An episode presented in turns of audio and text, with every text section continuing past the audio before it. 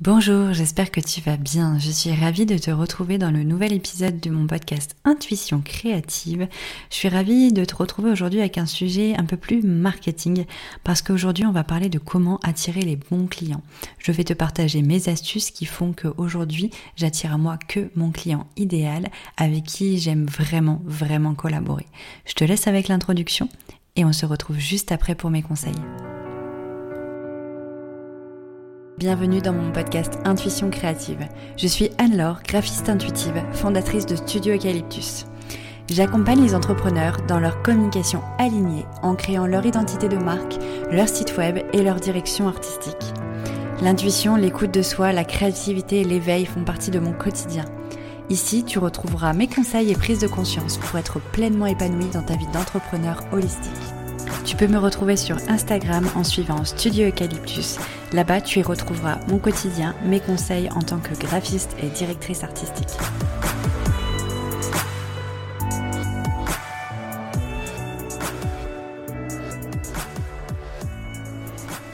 Allez, c'est parti, on va pouvoir entrer dans le vif du sujet. Alors, avant de vous de te partager mes conseils, j'avais envie de voilà de un peu, de restituer un petit peu la, la situation. Euh, souvent, on a l'impression, parfois, en fait, ça arrive des périodes où on se dit, bah mince, euh, j'aime pas trop collaborer avec les clients que j'ai actuellement, euh, ça correspond pas à ce que, j'aime faire, ça correspond pas à ma façon de faire, euh, il y a des conflits, etc. Et souvent on remet la faute euh, sur le client en se disant oui bah c'est pas juste le client est pas est pas gentil, est pas compréhensible, etc. Et on a tendance un peu à ne pas prendre de recul et de se dire que c'est peut-être de notre faute. Euh, je dis ça parce que je l'ai vraiment vécu ou parfois j'ai des clients avec qui c'est un peu plus compliqué que d'autres. Euh, ça arrive vraiment de moins en moins mais ça l'a été.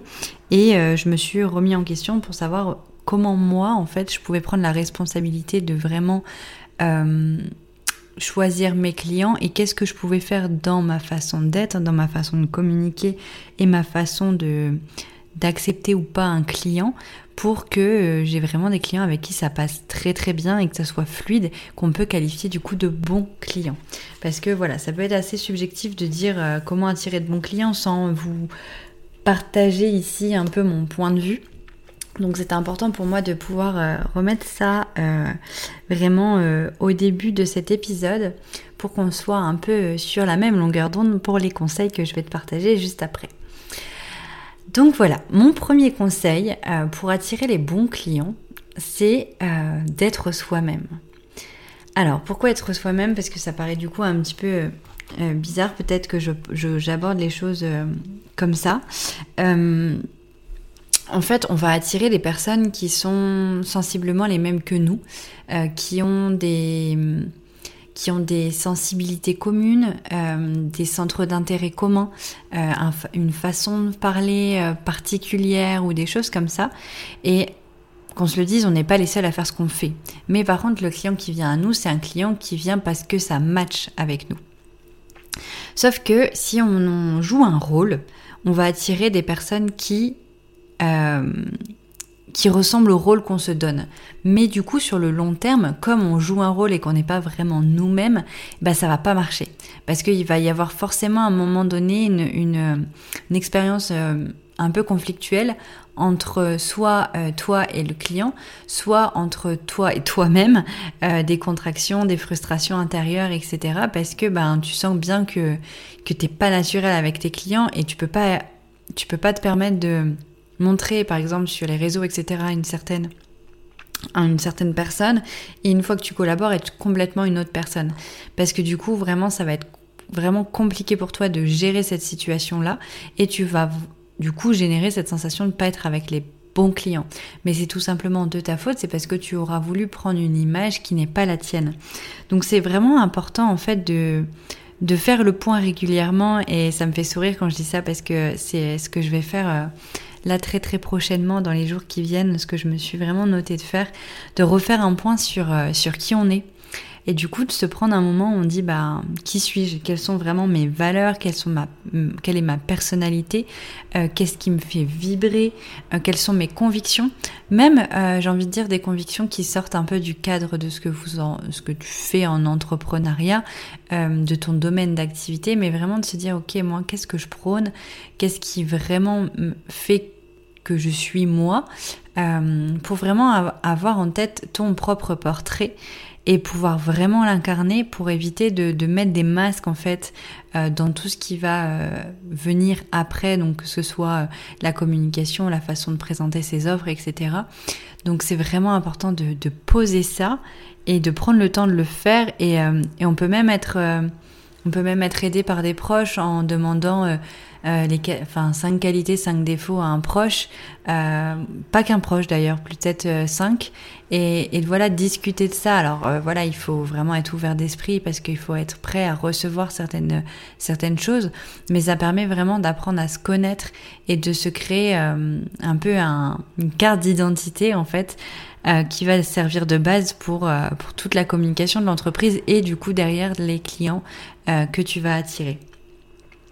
Euh, donc voilà, c'était mon premier conseil qui, euh, je vais pas rentrer dans le détail de, chaque technique. Euh, je pense que juste des, des petits, euh, des petits indications comme ça seront, suffisantes. Mais si jamais tu as besoin d'autres conseils, n'hésite pas à, m'écrire. Mais sinon, mon podcast serait vraiment long. Je pourrais faire un podcast sur chaque conseil que je vais te partager aujourd'hui. Mon deuxième conseil, c'est du coup d'avoir, une fois qu'on sait qui on est, c'est d'avoir une image de marque alignée. Quand je parle d'image de marque, euh, je vais euh, au-delà de mon corps de métier qui est de l'identité visuelle, c'est vraiment l'image de marque. Donc autant la stratégie que la créativité. Euh, c'est-à-dire qu'il faut bah, définir vraiment comment tu vas communiquer au monde, comment tu vas te présenter au monde sur les différents supports de communication, en conférence, en newsletter, etc., pour que tu aies un fil conducteur en fait pour ta communication et pour te représenter. Et comme ça, les personnes, qu'importe où elles te t'écouteront, te liront, elles reconnaîtront en fait ton image, qui tu es, grâce à cette euh, tonalité, en fait, cette façon de parler. Est-ce que tu vas tutoyer? Est-ce que parce que tu es quelqu'un de très euh, euh, peut-être social, ou tu aimes bien rigoler, du coup tu vas amener un ton un peu, euh, un petit peu joueur, ou est-ce que tu es plutôt euh, quelqu'un de très sérieux qui a besoin de cadre, etc. Et du coup tu préfères vous voyez et utiliser des termes un peu plus précis, etc. Enfin voilà, c'est vraiment, il n'y a pas de mieux ou moins bien, c'est juste qu'il faut que ça te corresponde à toi. Parce que si ça te correspond à toi, ça va correspondre aussi aux clients qui te verront, enfin les clients qui qui te contacteront, c'est parce qu'ils aiment ta façon de communiquer. Et du coup, forcément, ça va matcher. Donc euh, voilà, déposer euh, le ton, déposer aussi l'émotionnel, quelle émotion tu as envie de transmettre dans ta communication à travers ton entreprise, euh, quelle sensation, qu'est-ce que tu vas amener au monde? et forcément aussi, ça renvoie à, dans l'image de marque, on parle aussi d'identité visuelle, qui là, bien entendu, et je partage énormément de conseils sur ce podcast, sur mon blog, sur mon compte Instagram, donc vous pouvez me trouver au nom de Studio Eucalyptus, sur euh, vraiment comment faire un branding, une identité visuelle alignée. Euh, ça c'est vraiment très important parce que ben, c'est bien de faire une image une identité visuelle jolie parce que c'est à la mode, mais si ça te correspond pas, bah ça va attirer juste des personnes qui aiment ce style mais qui n'ont pas forcément de, de lien plus fort que ça avec ton style. Donc c'est important bah, déjà de se renseigner au niveau de, la symbolique des couleurs, de la symbolique des typographies, des éléments, etc. pour pouvoir faire son identité euh, de manière cohérente et alignée avec qui on est, ou alors de se faire accompagner pour justement être sûr de, renvoyer les bons messages. Parce que forcément, euh, je t'apprends rien, l'image qu'on renvoie, c'est comme une couverture de livre, c'est comme euh, une jolie vitrine de magasin, etc. On est attiré par la beauté et parce que ça dégage avant même de savoir ce qui est écrit dedans ou ce qui est dans la boutique, etc. Donc c'est vraiment quelque chose à pas négliger si tu veux attirer des personnes qui sont sensibles aux mêmes choses que toi. Ensuite, pour continuer sur les conseils au niveau de la communication, euh, j'ai envie de dire que euh, si, euh, si tu as envie d'attirer à toi des bons clients, dans le sens des clients qui respectent qui tu es, euh, qui respectent ton rythme, ta façon de faire, etc., il va falloir le communiquer.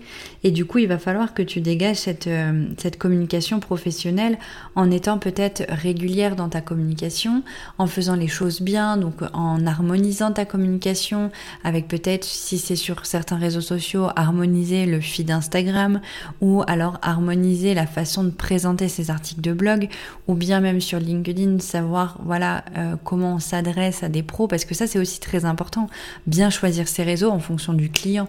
Si aujourd'hui tes clients sont euh, des avocats, etc., bah, Instagram ça va pas forcément être le meilleur réseau, donc ça sert à rien de, de perdre trop de temps là-dessus. Par contre, il y a d'autres réseaux qui seront plus adaptés. Et du coup, euh, bah, ça, ça va aussi dégager une communication pro en fait, parce que ça veut dire que tu as fait une recherche suffisamment euh, importante pour savoir comment communiquer, où communiquer et du coup où se trouve aussi ton client idéal. Parce que ben forcément, euh, si tu t'adresses pas aux bonnes personnes, bah tu vas pas attirer les bonnes personnes à toi. Donc c'est important voilà de renvoyer une image sérieuse en étant régulière et en choisissant bien ses réseaux.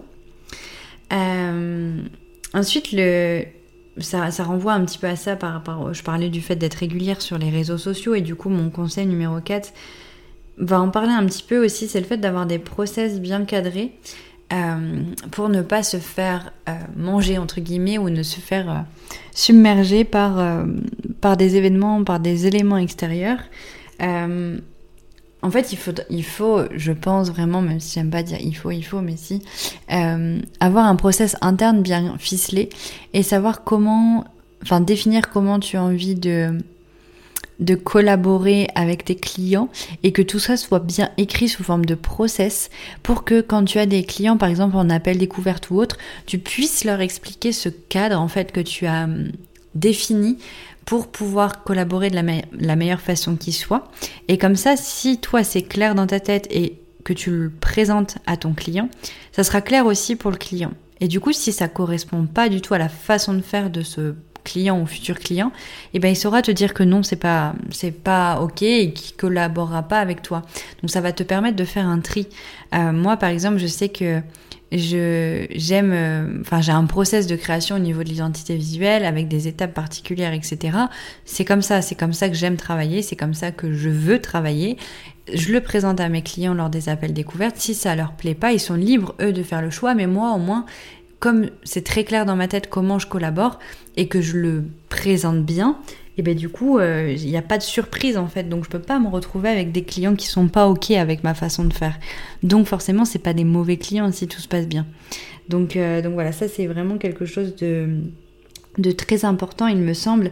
Et, euh, et souvent, en fait, je me rends compte qu'on est déçu d'un client quand il nous prend trop de temps en fait, quand il abuse un petit peu de notre gentillesse, de notre temps, qui revient trop de fois sur la prestation, etc. Et en fait, c'est nous qui sommes déçus, mais c'est à nous de fixer en fait notre façon d'œuvrer et de collaborer, c'est à nous de mettre le cadre. Donc on ne peut pas en vouloir à un client qui abuse, c'est à nous de ne pas se laisser abuser en fait par euh, une, euh, quelque chose qui serait pas ok pour nous de la part du client. Donc euh, si, euh, si on est très cadré et si on sait où on va et qu'on sait l'expliquer sur notre façon de faire, eh ben il n'y a pas de vraiment de débordement possible parce que tout est bien clair. Et, euh, d'où l'importance parfois de, bah, faire un contrat de, de, de, prestation de service ou de vraiment détailler très bien son devis pour pouvoir montrer que non, c'était pas prévu, donc on peut, on peut refuser de faire telle ou telle chose pour le client en question. Euh, j'espère que c'est pas trop dense que je dis, mais comme je le disais tout à l'heure, voilà, j'ai pas envie de rentrer en profondeur dans le détail. Pour l'instant, c'est vraiment les grandes lignes de mes conseils. Mais euh, je serais ravie de pouvoir rentrer en détail s'il y a un point, un conseil que, que tu aimerais que j'approfondisse. Je pourrais faire un épisode euh, dessus sans problème. Euh, mais pour la petite aparté, j'ai décidé de faire des épisodes un peu plus courtes euh, pour cette rentrée, pour que ça soit plus facile euh, et plus abordable à écouter en fait dans nos quotidiens. Donc c'est pour ça que je ne vais pas rentrer en profondeur dans chaque détail, mais s'il faut, je ferai un épisode à ce sujet. Et du coup, pour finir, mon cinquième conseil, et pas des moindres, ça pourrait être le premier, euh, pour euh, attirer les bons clients, c'est euh, d'avoir des offres claires qui répondent aux besoins de notre client idéal. Et du coup, si on répond à un besoin de notre client idéal, on est sûr d'attirer les personnes qui ont besoin qu'on réponde à, ce besoin. Voilà, je tourne en boucle.